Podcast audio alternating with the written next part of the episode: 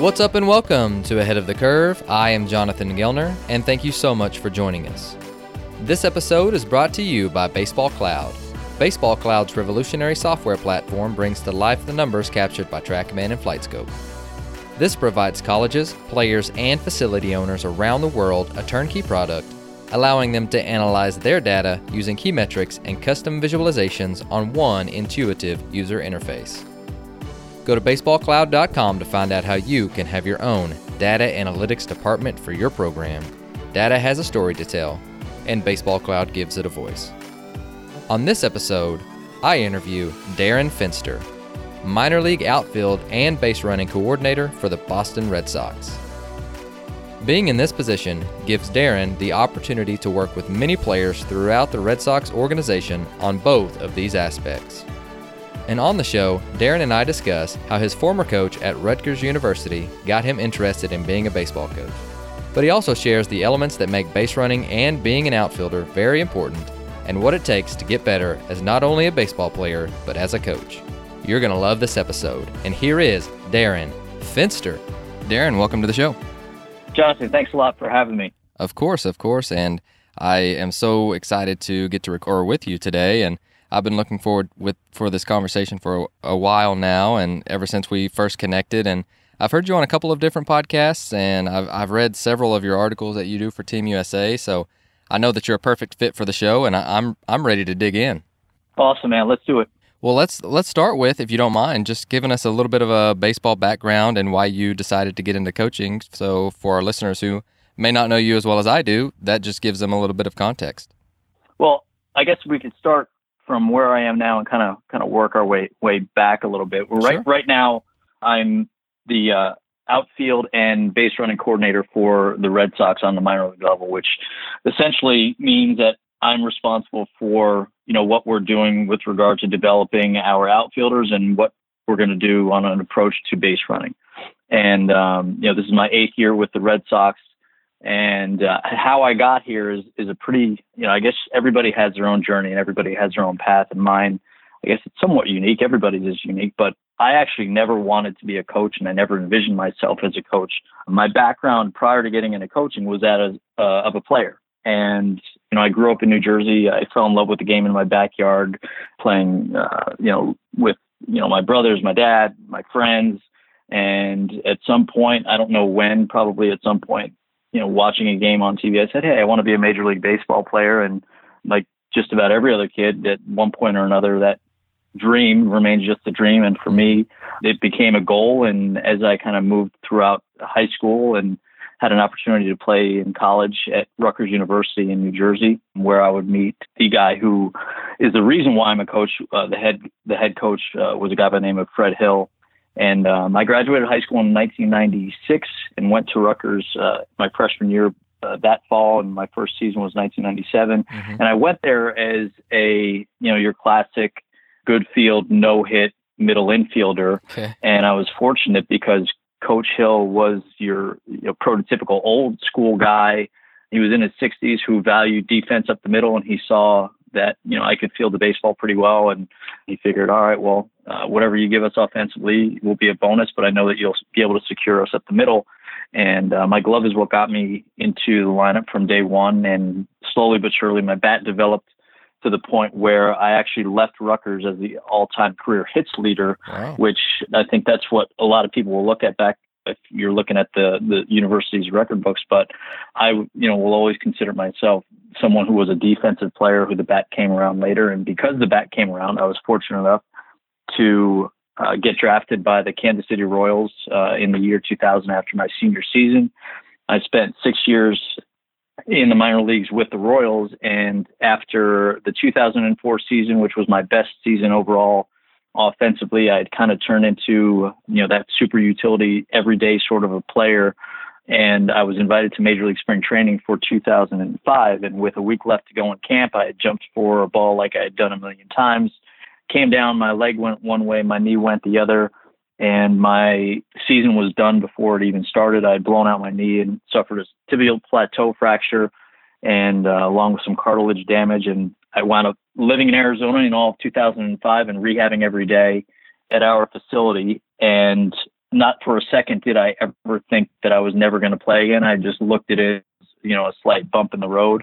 And I went back to spring training in 2006 and I was medically cleared, but was not the same player that I was prior to getting hurt. And I was released with two days left to go in spring training, and it was completely blindsided me. And I didn't have a plan B. And I had always thought that I was just going to be a major league player and, you know, ride off into the sunset at the age of 40. And um, God had a very fun way of, you know, kind of knocking that plan down and kind of sending me back home to New Jersey at the age of 26 or 27, moving in with my mom and dad in an over 55 community at 26 or 27. So when you're doing that, you know, you kind of have to figure out your the rest of your life relatively quickly. But for me, it was pretty tough because I didn't have the rest of my life. Like I didn't have anything that I wanted to do other than be a player, and that part of my life had ended. So the coach that I played for Rutgers, Coach Hill, he has been like had been like a second father to me, and he was probably the second person I called after I told my my folks that I had gotten released, and he said, "Well, do you want to get into coaching?" You know, I have no idea. I really don't have any interest in anything. He's like, "Well, I think you'd you'd be pretty good at it, and you know, if you have an interest in it." So this was uh, in late March or early April of 2006, and if there was an interest in mine that he would create the director of baseball ops position specifically for me and add me to his staff. And I said, you know what, I have nothing else going on, so might as well do this for the next couple months for the rest of their season. And I was familiar with the group of players that was there. I'd work out at Rutgers during the off seasons, and that group of players who was there, who was at Rutgers right after I'd gotten released, headlined by Todd Frazier, but there were a ton of other guys who I had a connection with because you know I, I had known them just from from my off seasons of working out there, and they really made me feel like I could have an impact on them as players in the same way that many coaches had an impact on on me. And that first those first couple months in that group and Coach Hill and the staff that was at Rutgers, like they really they gave me a second life in the game, saying, "Hey, you know what? Playing is by far the best, and nothing's ever going to be able to com- compare to that." And this might not be a bad second life in the game. And for Coach Hill to have that wherewithal to see something in me before I was able to see it in myself, or even be ready to see it in myself, just speaks to the volume of you know his ability to kind of read people and you know work off of a relationship that he had built from you know about 10 years prior mm-hmm. so in this second part of my life i'm like i played for coach hill when he was in his 60s and now i was coaching under him when he was in his 70s so i saw a very natural transition from potentially being a player into getting my feet wet as a coach to hopefully being in a position to take over the program when the day came that he decided to retire, which, you know, obviously in his 70s was within the near future, within a number of years, not decades. And as I was there, our program went from being the premier program in the Northeast to kind of a middle of the pack program with, you know, in, in the Big East. And I had kind of realized that this position of taking over the program might, you know, might not be in the card. So not only would I potentially be out of a job if the next guy didn't keep me on, I potentially, you know, would be out of baseball in, entirely. And I said, you know what, like I've had a great run. Like you know, let me uh, let me take a look. And you know, I was making I think twenty seven thousand dollars at the time with a mm-hmm. mortgage to pay. I don't have no idea how I was able to do it at that point, living in New Jersey. But you know, looking back, I think he just figured it out. And so I was ready to move on with my life. And actually had about a six week period in the summer of 2011 when I was interviewing for medical device sales jobs. And I left these jobs thinking three things. Number one, that number I could a- absolutely do these jobs. Number two, it would be what for me would be life changing money at the time, having been making $27,000 a year. And the third part was the really the deciding factor to stop pursuing those. And it was the fact that I just didn't care.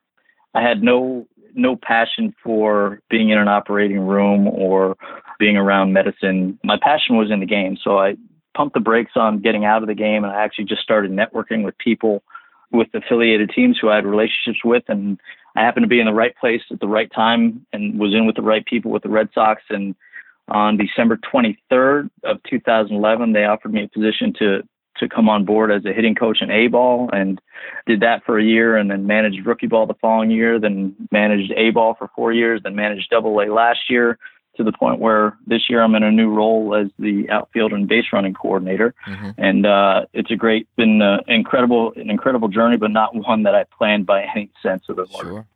No, I love that. And I love to get to hear your background because that is definitely sounds like that's why you're so passionate about coaching now. It's because you had such great influences. And so, how did you go from being a stellar infielder to the outfield coordinator, and what was that process like? Well, well that, that's that's actually a funny story because we had some some movement within our de- department at the end of last season, and I wound up interviewing for a, a different position within our organization that I didn't get. And when the farm director decided to give me a call to let me know, he he basically said, "Hey, I checked all the boxes that they were looking for, but at the end of the day, you know, they wanted a different set of eyes from someone who has not been in the organization who give us a different perspective on some different things in the game. But you know, we still want you. You know, we still think very highly of you. We consider you a leader, and we want to get you, you know, into a, more of a leadership position. So I was thinking more down the road because you know this one didn't work through, and then he stopped. He's like, "We'd actually like to offer you the outfield and base running coordinator job, which had just become open." Awesome. And I think my exact response was, "You you do know that I'm an infield guy, right?" And you know, half jokingly, but I know he did, and he said, "Yeah, but we've gotten to know you over the last seven years, and we know how you are." I mean that, and I guess in a complimentary way, in, in terms of the way that I really dive into dive into the job, and we know that you'll do the same the same kind of prep, and you'll have the same energy for the outfield stuff as you have, you know, for the managerial stuff, for the infield stuff when that was your responsibility, for the hitting stuff, and you know, we think it's going to be a seamless transition.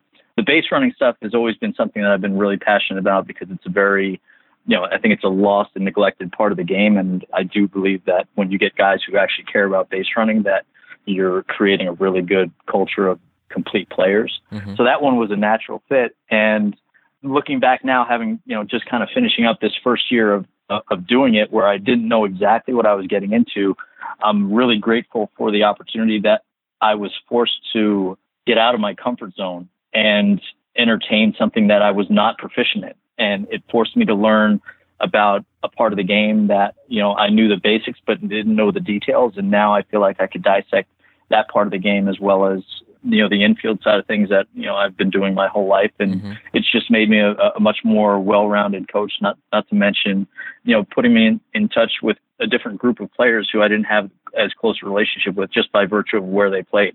That's really neat, and I I love that that side of it, just the divergent side of being able to see everything from a lens of, hey, I've coached that before. And we may not have even played that position at all, but it gives us an outside perspective on things to look for, things that maybe like you you mentioned earlier about the organization wanting a different set of eyes on this, and they hired they did that with you by hiring you as an outfield guy because it gave you a fresh perspective on what the outfielders were doing because you had to look at it from a different lens. Yeah, uh, there's no question about it. I think that for me was was the biggest thing of just you know being forced to learn something new and being forced to grow and like in a very similar way that you know coach hill you know on, on the big picture thought you know saw something in me and said that hey you know i think you'd be a pretty good coach you know we have a lot of really smart and passionate baseball people in our organization and for for them to see my potential in a role that you know i really was not an expert in in by any means for mm-hmm. them to say, hey, we think that you can become one. I think you know that's as big of a value in, in leadership as anything else. Is not just you know being able to manage it, uh, manage people, and like get them to follow you, but actually to see stuff in them before they are are able to see it in themselves. And you know, I've been very fortunate to have that experience a number of times in my life. Sure, and you know something that that I love to do as well as base running because I I think it's kind of like the special teams of baseball. It's something that can win or lose you games, but at the same time, it's something that probably isn't practiced enough. And it's one of those, it's like, oh, they're 90 feet, just get to the next one. Well, it's a little bit different than that, but let's discuss some different ideas that you have, and I'd love to hear your thoughts on it. But what are some ways, or what are some different things? Where should we start? What are some your, you know, it's it's a passion of yours, so we could probably spend the entire podcast talking about it which would be fine with me. But at the same time, I you know I just want to hear your thoughts on how can we do base running better. So base running, I think people just look at in the general term of running hard around the bases. And it is so much more than that. The entire skill begins with effort. Without effort, you're not going to have impact base runners, and that has nothing to do with being fast. It just means, you know, you're running hard and you're putting pressure on the defense and you're giving yourself a chance to get an extra base or to to score an extra run or to beat a force play. But base running, you know, I describe it on day one of spring training when I have the whole group together. I describe it as a skill just like every other skill in the game, where guys spend countless hours in the cage perfecting their swing. They spend countless hours out on the field perfecting their defensive ability. And we don't have countless hours to work on base running in the same way just because of the nature of the game and the way that your days are set up. Sure. But the approach can be very, very similar in terms of the things that separate good base runners from bad base runners from impact base runners. And like I said, running hard is is the start of it, but the details that we've talked about throughout the course of the year that are difference makers are so so minute that we're getting guys in a mindset of like thinking about these tiny little things that we know once they're in that mindset, the big things take care of themselves. For instance, I never realized how big of a deal it was how guys go from home to first in terms of the path down the line. Now everybody knows that on a ground ball that stays on the infield, you run straight through the base and you hit the front part of the base. But when you have that ball that gets through and a ball to the outfield, uh, you know, a ball in the air off the bat, so many guys have indirect routes or they do the question mark that a guy, it might be a bang bang play at second base and a guy might get thrown out and everybody thinks they get thrown out on that very last second, but they get thrown out because of what happens in between home and first.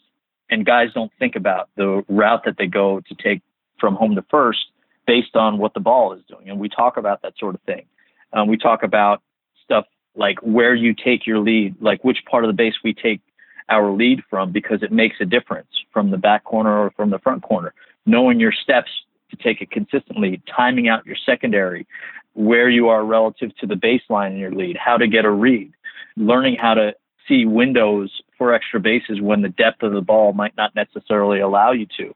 So we're opening up guys' eyes to things that on the amateur level and even at very some very high profile college programs like isn't even in the equation. And by virtue of the six months of a season uh, going back to the start of spring training, the constant repetitiveness of this, you know, they do not get it after a week, they do not get it after a month, but by the end of the year, when they're constantly hearing the same message and being brought to their attention the same things, they slowly but surely start picking things up. And that's one of the really cool things to see when I'm not specifically with one team for the entire year and you're kind of bouncing from affiliate to affiliate. You're able to see guys develop the skills that help them make better decisions on the bases because at the end of the day, base running is far more about the decision than it is about whether or not a guy is out or safe. So many times mm-hmm. coaches and players are blinded by the out or the safe, thinking if I'm safe, it's a good play. If I'm out, it's a bad play.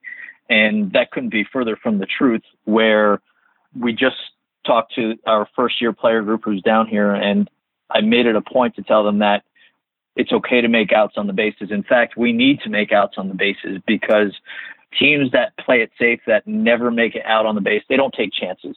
And teams that don't take chances aren't giving themselves opportunities to score extra runs, to stay out of double plays, to force errors, whatever it is. And, you know, that's a part of the game.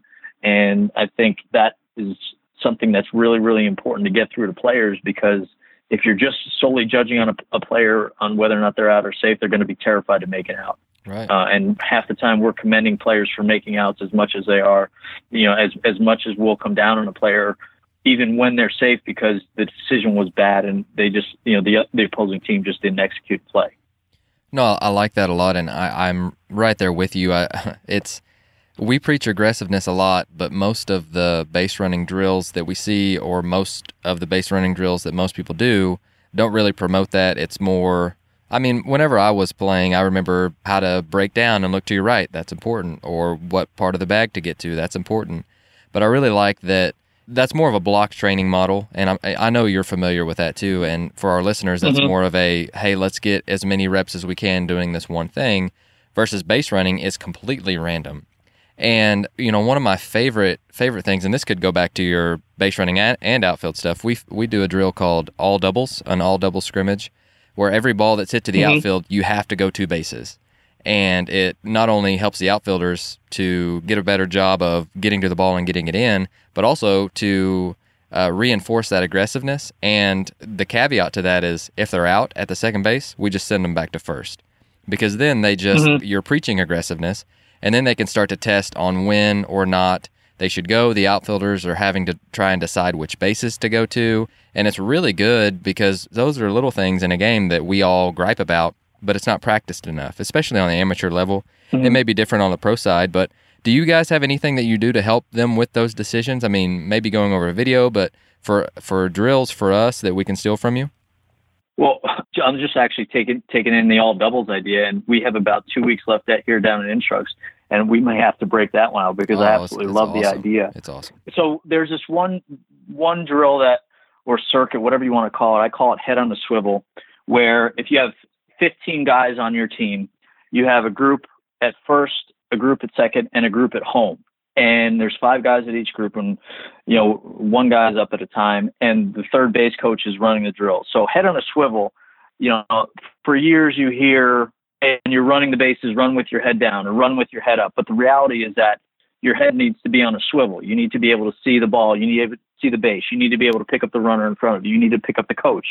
So there are so many different elements, like you said, that are that are completely variable play to play. And this is a way where you can manipulate the drill however you want. So sure.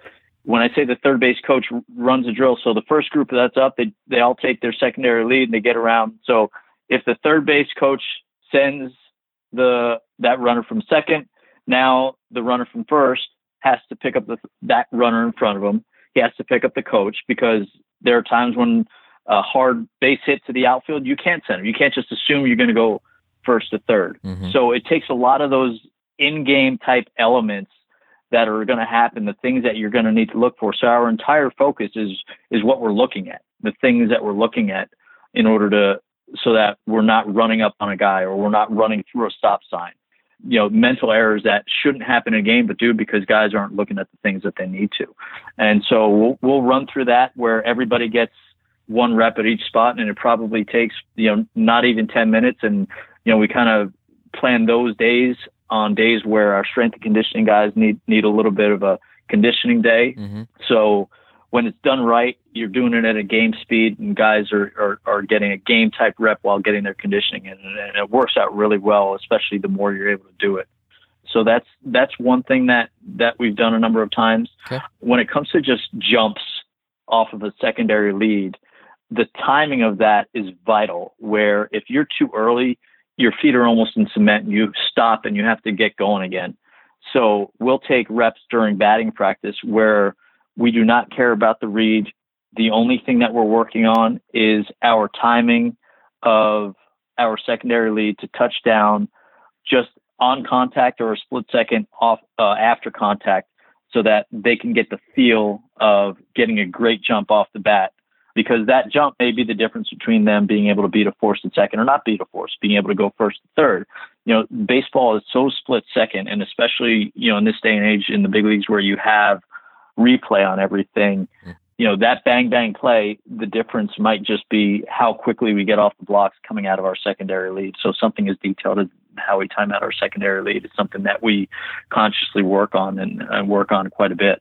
No, that's really good. And as you were talking, I we do another one that's called 21 ounce, and I'm, I'm sure that the, our listeners are familiar, and I'm sure you are too. But that's another one that we can work in some base running in, and I know a lot of a lot of coaches have started to put base running at the very front of practice, and that's that's way mm-hmm. different from whenever I was playing because it was the last thing we used it for conditioning, and we hated it. So it's also something that, mm-hmm. that that's that's if we want it to be important and it's important to us, which it should be putting it at, at the very first of practice, I think, is a great idea. And I mean, it's just it makes a world of difference. I mean, you if you add a couple of runs each year just because of good base running, I mean, is it it's so worth it.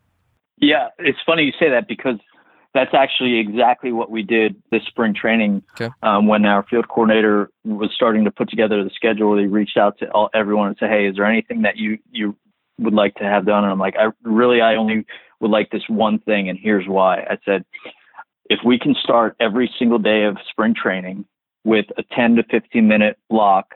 Where the entire camp is doing base running, and this is after they they get loose before they even pick up a ball number one, it marks, like you said, the importance that, hey, this is the first thing that we're working on. Mm-hmm. And two, there's also the element of, you know, a player's attention span is right. always going to be at its height at the very beginning of, mm-hmm. of your day. They'll, like they're always going to care about hitting. So that could always sure. be the last thing of your day.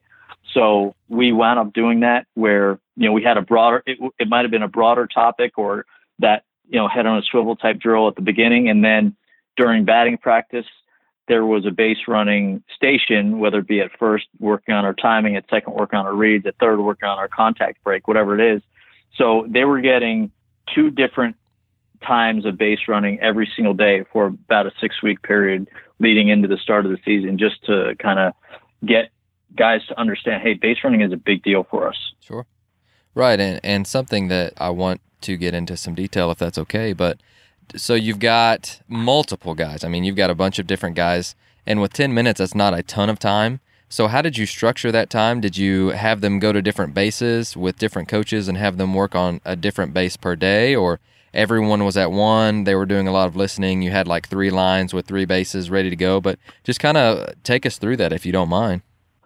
So it all depended on what what we had planned for the day. Like just in general, not just base running. I am a huge believer in having groups small enough where guys could get as many reps as they possibly can within the time period that they can because your traditional like you know pfp for example mm-hmm. you have 10 minutes you have one line and you have 12 pitchers oh. you know you got guys who might be getting two or three reps max in a, sure. in a 10 minute period and to expect them to be able to make a play with you know the game on the line with getting that few practice reps is not realistic.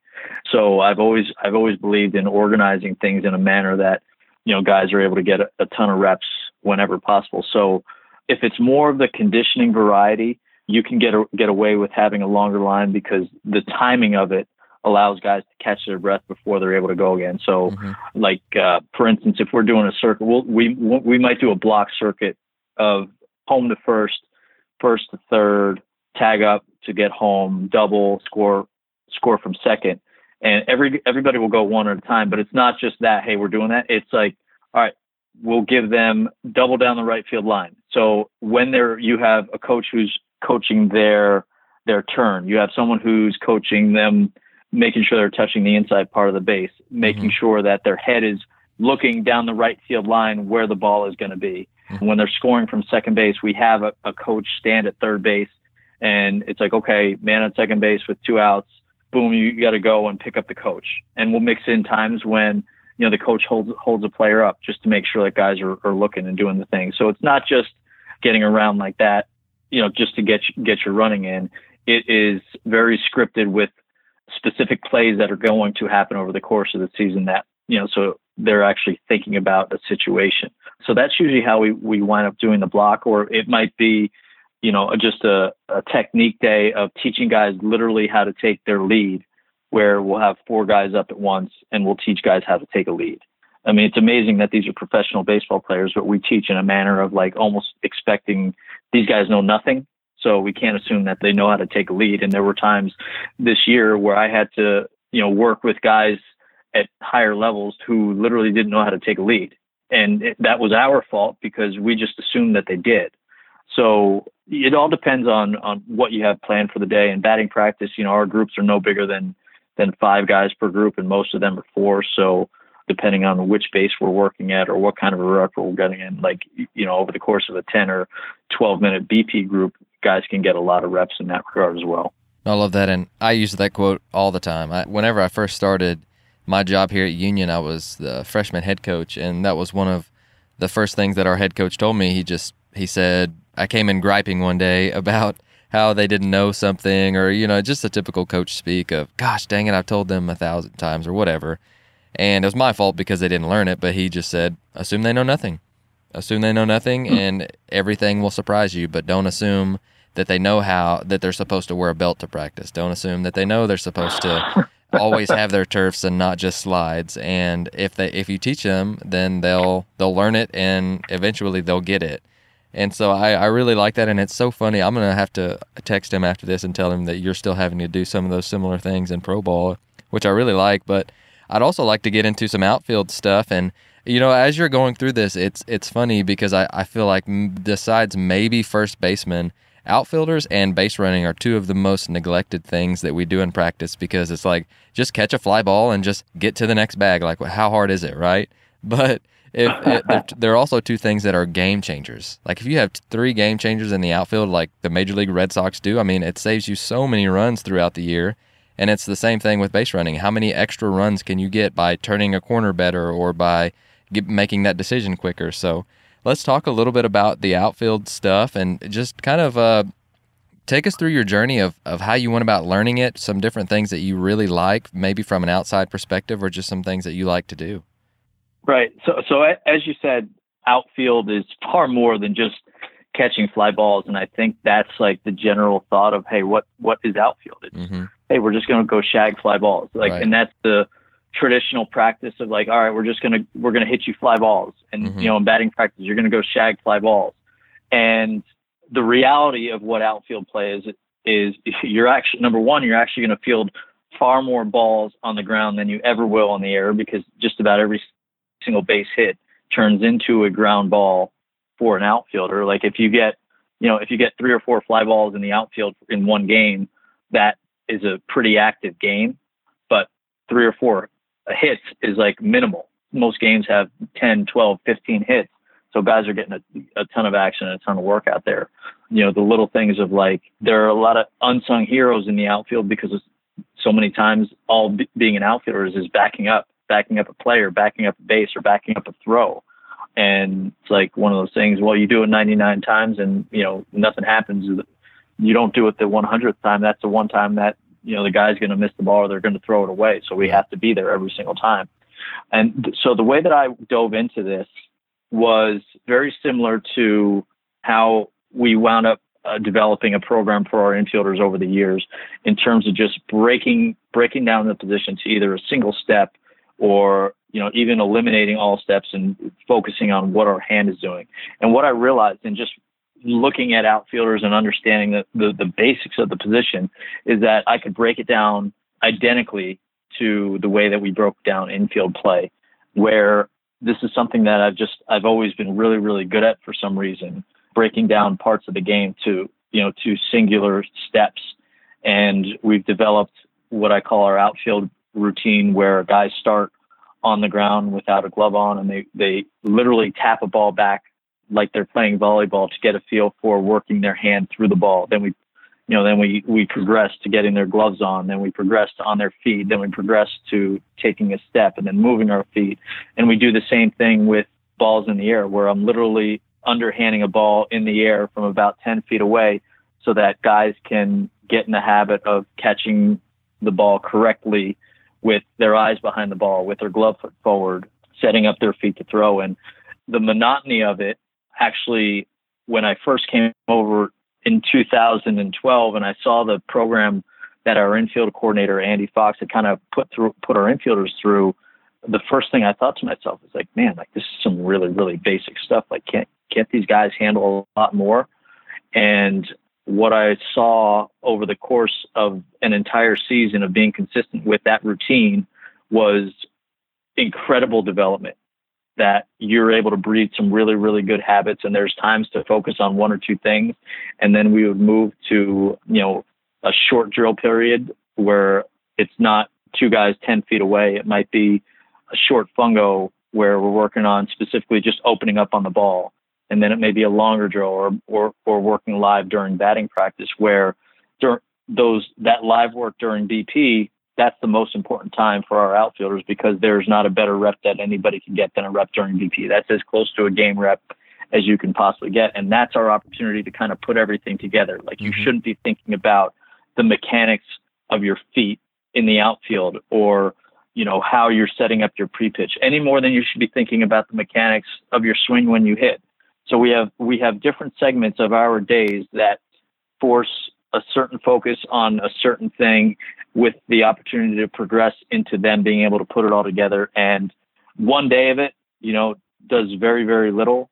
But the 1% better idea over the course of an entire season, it is incredible what consistent focus can produce over the course of someone's career when they go about it the right way.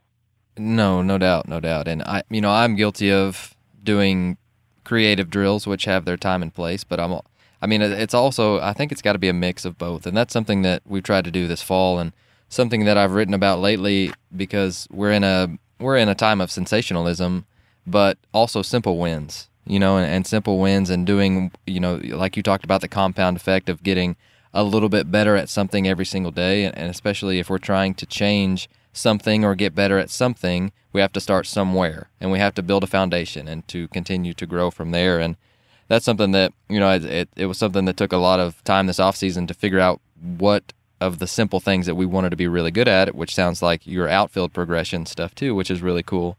I, you know, I'm a firm believer that there is time and place for being creative and, and random practice is, is awesome. But if we go too far on too simple, then it, we're not getting any better. And if we go too complex, then the players are just spinning in their heads and they're not getting any better. And so it's just it's always a delicate balance. If and I mean I I feel like that's something similar to what you're saying. Am I on the right track? I think balance is is the key word, and sure. not just with outfield play, but just just in general. I think never more than we have now. Like this game has turned into very much a game of extremes with the amount of information that is out there with the amount of people that are making a living, making a mm-hmm. living, you know, by selling a specific type of training or wh- whatever the case may be, a lot of people are putting the game in a vacuum and they're making the always and nevers to the right. game. And for me, you have to take bits and pieces of everything. Like the guy, you know, the, uh, I know a lot of old school guys and, you know, baseball lifers are really getting disrespected in the sense that that that classic, hey, this is what we've always done.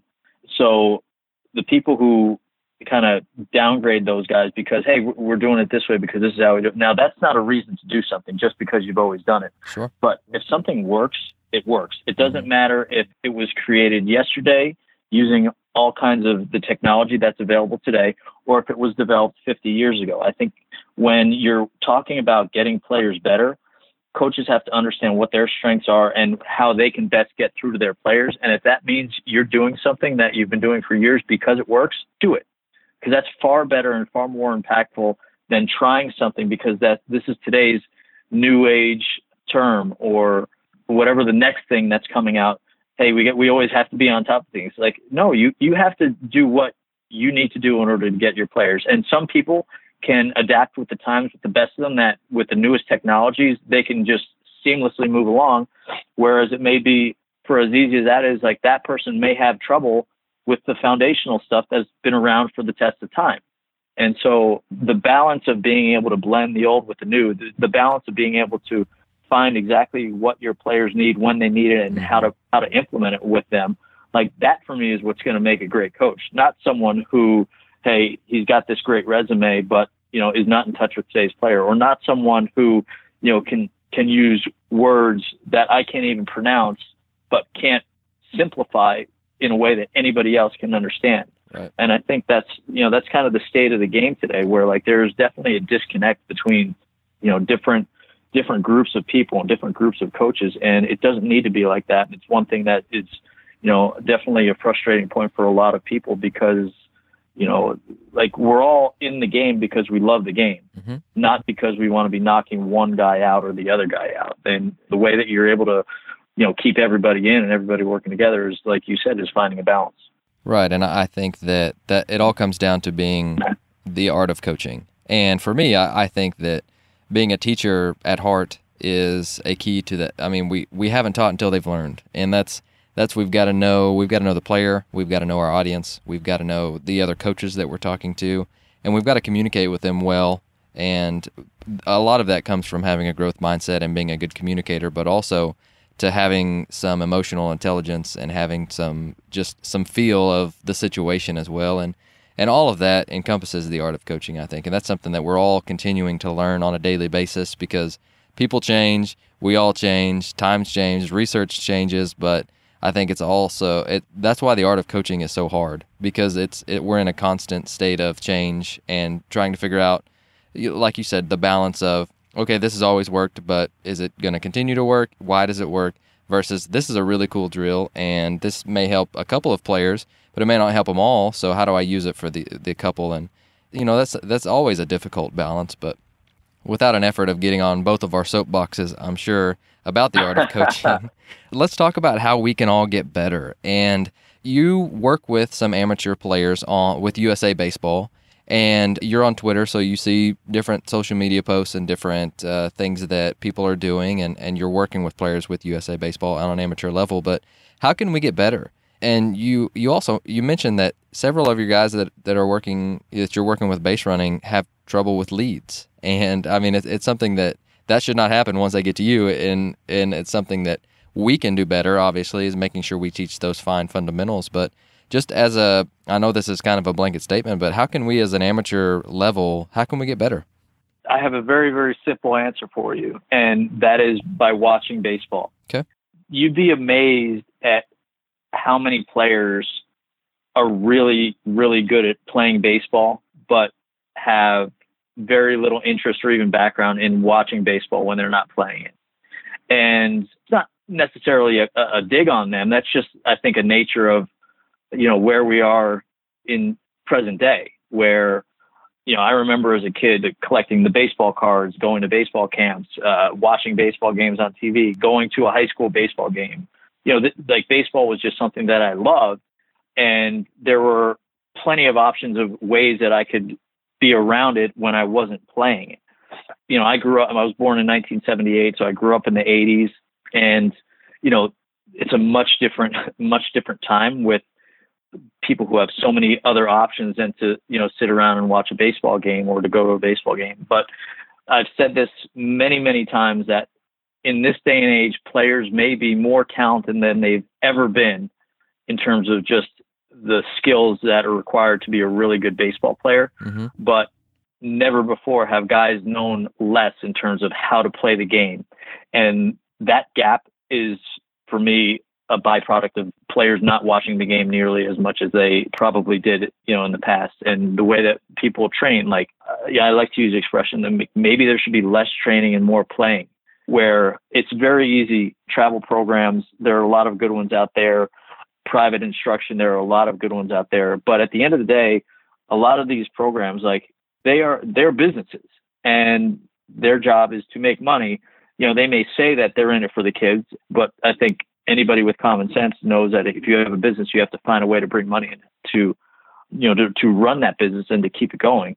And so much of the way that people train is not reality with how the game actually works. Like you could develop the most picturesque, mechanically perfect swing in the history of baseball in a cage, off of a tee, off of front toss, off of batting practice, off of off of the machine. But the reality of hitting in a game is nothing like that. There are different situations, there are different pitches, there are different pitch sequences that create variability that is incredibly hard to to train for. Mm-hmm. And I think that variability when the game comes around, they're used to training in a way where it's building confidence over because they're going through success, success, building confidence, confidence. And then all of a sudden, this is all done in a cage in an off season without playing games, without facing live pitching. And then they get to a game and they fail and they don't have anything to fall back to because you know they've been training in a way that's not realistic to what the game really is learning the showcasing the tournaments like i feel like gone are the days of just like playing in a league in your county where you play 20 games in a year with the same group of players in the same area and like that's where you and you and you actually practice. Not train for your individually but like actually practice and you learn the game. And i think that is just a product of you know the times we live in. And so rather than complain about what players can't do or you know what they need to be better at like that's our job okay we we've learned of their deficiencies like let's figure out ways that we can help kind of bridge that gap so for instance you know in going throughout our organization this year from AAA all the way down to the Dominican and spending a couple weeks in the big leagues. One thing that was blatantly clear was how game awareness is something that very few players have. And it's something that I feel like was far more common just five years ago. And the outlier 10 years ago, 15 years ago was the guy who didn't have game awareness. Now the outlier is the kid who does. So from our perspective is that we're just starting to, you know, for instance, show guys videos of one or two plays where there was some thought involved that it was like, hey, well, that was an above average play because they had to make a decision that was not necessarily right in front of them, or they had to anticipate something that was going to happen, something that's just not obvious that we want to get our players in because they just play the game and they don't necessarily think the game. And I think if there were ways that we could implement that, you know, before they get to us, and these are professionals, mind you, so I can only imagine what it's like on the amateur level as where they're into this showcasing and training mode, but very few people get into pro ball with like, man, like this this guy's really got some a, a really good feel for the game and makes some good decisions because he has a sense for what's going on. No, I'm right there with you and you know, another interesting aspect of your job and your career is you've gotten to manage, you've gotten to do some different things within the organization. And and as a manager, you've got a lot of different players from different backgrounds from all over the world. So, how would you go about communication to players that not only come from different parts of the world, different parts of the country, but also speak different languages? So, that's a very challenging one. And when I originally got promoted to manage in the GCL after the 2012 season, one of my biggest concerns was that I didn't speak Spanish. And our farm director, you know, assured me that, you know, I'd have plenty of people on staff would be able to communicate to the players, but I didn't I didn't want to rely on other people to talk to players when I wanted to. So just from my own perspective, I, I took about two or three levels of Rosetta Stone to get basic Spanish understanding to the point where I feel like at this point I'm at least conversational with guys. And if there's something serious that needs to be addressed, then then I'll make sure nothing will get lost in translation. Mm-hmm. But I'll tell you this that like even if you have the worst Spanish on earth, even if it's not even close to being Spanish, guys from different cultures appreciate more than anything just the fact that you're trying because it shows that you actually care about connecting with someone who's not from where you're from. And that's one element of the communication side. Another element is just figuring out how guys tick.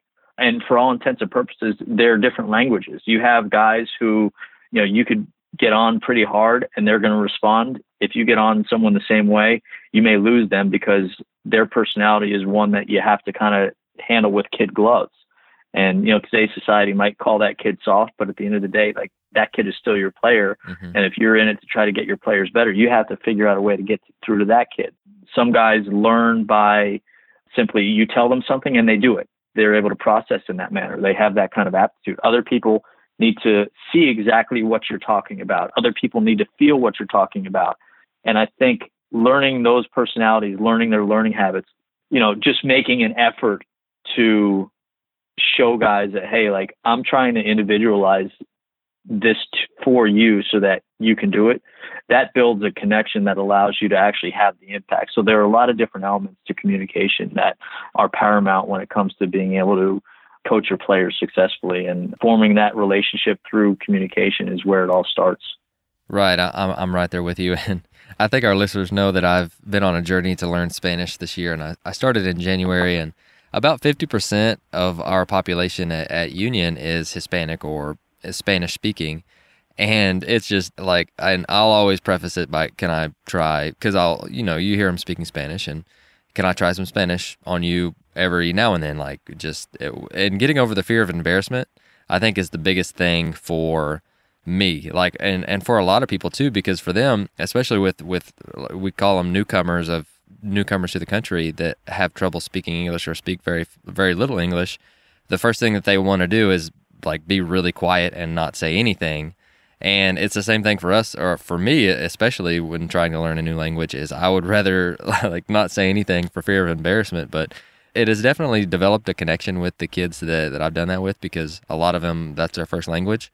And so it's been in, an interesting journey for me, and I've had to get over that. And it's been embarrassing at times that I've said some stupid things, but but it's just yeah. it's part of the process. And and like you mentioned, they see that they see you trying to make that connection and going a really like really in depth of trying to get to know them on a deeper level, and I think that's huge.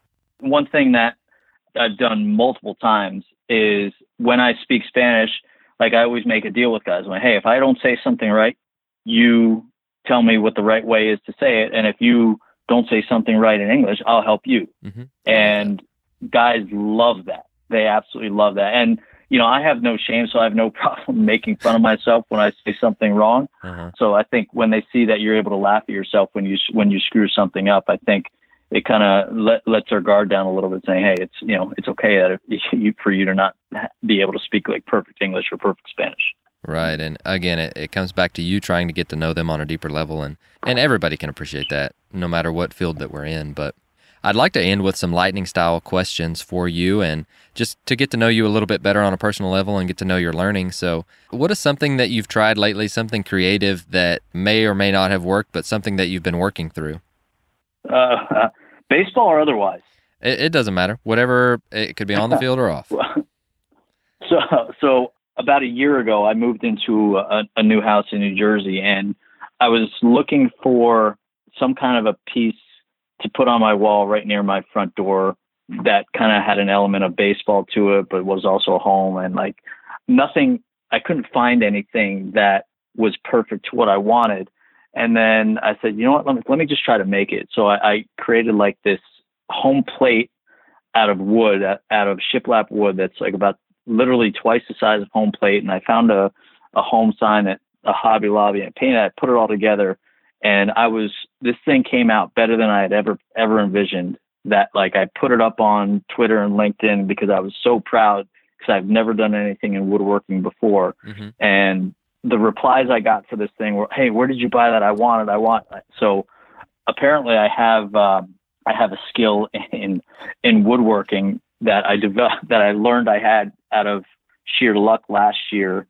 And then moving into this new house, I've tried a few different things in, in woodworking that my my nose is buried in YouTube trying to learn something new because I have an idea of something that I want to do. And you know, 99 times out of 100, it's something that I won't even try. But every once in a while, I see, oh, I could do that. Mm-hmm. No, and that, hidden that, talent, I guess. Those are really cool. I've actually seen those online. I saw that you posted a couple weeks ago that you were open for business in the off season again. So that's really cool.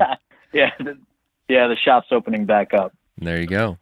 And so the next question is is what is something that you guys do in practice or training that your players love? Like you show up one day and you're like, "Hey guys, we're doing this today." And they just they love it. Like they explode. Like they're so excited to get to do that. What would that be? Well, so well, there's a couple a couple ways I could I could answer this one. One thing that we're very conscious about and that I am very specific on this stuff is to make sure that no two of our days are the same. And that's one thing to say, like over the course of, you know, high school season, that might be, you know, two and a half, three months. But, you know, we're going from the middle of February until the end of September. And I think the ability to, to find, to be creative enough to keep things fresh is really impactful when it comes to getting guys energized and keeping guys focused on doing something new.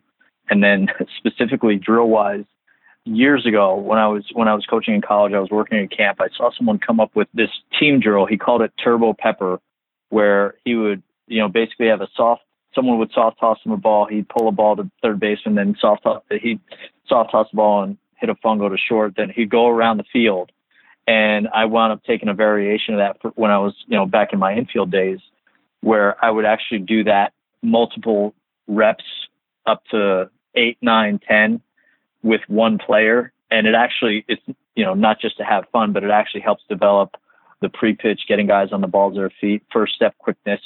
And just by nature of the pace of the drill, guys absolutely love it. The guys who really get into it, like, you know, we've had guys like Sam Travis is a guy who's been up and down the big leagues the last three or four years. And when, when he was on the minor league side and we did this, we would do it as like an early work drill before the start of the day, before guys even stretched. And before we even stretched, this dude was absolutely filthy because he was diving all over the place. So sometimes, you know, you get guys that are really into it by nature of it's a challenging drill with a lot of energy and it's high paced. And some guys, some guys definitely do not like that drill because it is a high paced, challenging drill that has some failure to it as well. No, I love that, and and anytime, anytime we can get them to like any sort of drill, I mean, it it's not only going to help with their retention, but it's going to help them have fun, and and I really like that you guys switch it up every other day too, because man, it's I can only imagine playing 150 games a year or 162 games a year, and it's just it's it's a grind. So anytime you can switch it up, I, I definitely I'm I'm right there with you. The next question is something that my wife and I we do these table discussions because we both teach, mm-hmm. and so we're trying to get better at asking like really good questions and getting to know each other on a deeper level, even though we've been together for 10 years. So I developed this question based on that, but it's what is something that you believe that other coaches may disagree with you about? This is actually a good one because there are some semantics involved, but it is actually a little bit of a different approach where I would venture to say that the majority of teams that are out there on day one when they have their first team meeting they go over the team rules of you know here's a list of things that you that you can't do and i don't know where i heard this i didn't come up with it on my own i came up with it you know just like everything else we do in coaching from somebody else and i put my own twist on it where instead of having team rules my first year as a manager i created what i called team standards so I always looked at rules as like a list of things that you can't do that you're trying to put fear in your players. Hey, can't do this, you can't do that. Whereas I looked at standards as things that guys can live up to. You can live live up to our standard. And it started with three things where it was like be early, be respectful, and be professional. And then I added over the years, be better than my bad. And the last one was be who you are and do what you do. Mm-hmm. So for my six years of managing team, I actually managed a team with no rules. I literally said, we do not have any rules on this team, but we do have a standard of uh, expectation that when you don't live up to it, then there, you know, there's some accountability that comes with it. So I guess you could say many coaches would disagree with having a team that did not have any rules, but it just, you know, kind of putting it in a little bit of a different light and challenging guys to be able to do stuff every day as opposed to what they can. Definitely, I love that, and I think you've posted that on social media before, right? Okay. Yep, I've I've done that multiple times, and people love the "be better than my bad" one as well. Oh yeah, hundred percent. All right, last one. If we came and watched you uh, train players, or we came and watched you in in practice or in a coaching setting, what would be three things that you think that we would notice from you or from your practices? You would see, without question, energy, energy and passion behind whatever it was we were doing. You know, I'm a, I'm a true believer that a team is going to take on the personality of its coach, and you know, just by nature, like I, when I'm on a baseball field, I have a ton of energy, and I've seen players kind of feed off of that. At the same token, I've seen players who have been around, you know, low motor guys, and not to say that a low motor guy can't be a great coach, but as a group, sometimes like they do take on that personality as well but there's definitely an energy and passion behind what we do. There is a constant connection, not just between coach and player, but also between between coaches, because I also believe that when there are rifts on a coaching staff, players are able players are perceptive and they pick that up. So trying to build connection, and a lot of times that's you know that might look like roaming around in the outfield during batting practice, like I'm just talking to players, which is literally what I'm doing sometimes often not even anything about baseball. And over time, a lot of this stuff is just our success is a byproduct of the amount of time that we're able to spend with guys. And you know, when you are able to build relationships, you are able to impact guys beyond beyond measure. And probably the last thing that you you would see is some really really really good players that are fun to watch, uh, and that get us energized to go out and do our jobs every day. I love that. Well, Darren, I, I, think you're officially off the hook. And is uh, if, if, if any of our listeners would like to get in touch with you and just you know pick your brain, I know you've got some uh, different outlets on social media. Do you mind sharing those with us? Yeah, uh, so uh, Twitter's probably my my most consistent thing that I do on social media, and you can find me at Coach Your Kids. I write a weekly blo- or a, a monthly blog now uh, with USA Baseball. That's tagged Fundamental Friday or Fundamental Skills Friday, I believe mm-hmm. it's called now. I'm on LinkedIn and I post various articles on there. You know, I write for Inside Pitch magazine. And every single uh, ABCA member gets as a part of their ABCA membership. So I, you know, I'm, I'm branched out all over the place, but uh, you know, I've been I've been very fortunate to wear a number of different hats in the game, from you know, from playing in college and professionally to being a college recruiting coordinator to now, you know, having had three or four different roles here uh, with the Red Sox, and you know, I'm a, a byproduct of people who have shared their love and knowledge of the game with me, and you know, I feel like it's our our duty as you know a coach today or players today to you know to pay it forward to the next generation to continue to uh, push the game forward and make it better and make it enjoyable, and, and that's something that I you know I absolutely do, and and you're doing as well just just with this podcast. So you know, I definitely appreciate the opportunity to be on here, and you know, you're you're pushing the game forward as as, as much as anyone by the reach that this podcast has. Well, Darren, I appreciate that, and again, I just want to say thank you for being on the show. And uh, I would ask you if there's anything else that you'd like to share, but that was a pretty good, pretty good ending. no, man, we, we we covered a lot, and it's been a pleasure.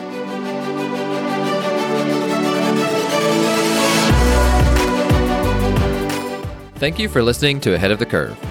You can subscribe on your favorite podcast platform, which could include Apple Podcasts, Google, Spotify, Stitcher, or YouTube. And if you're enjoying the podcast, please share it on social media to help get the word out.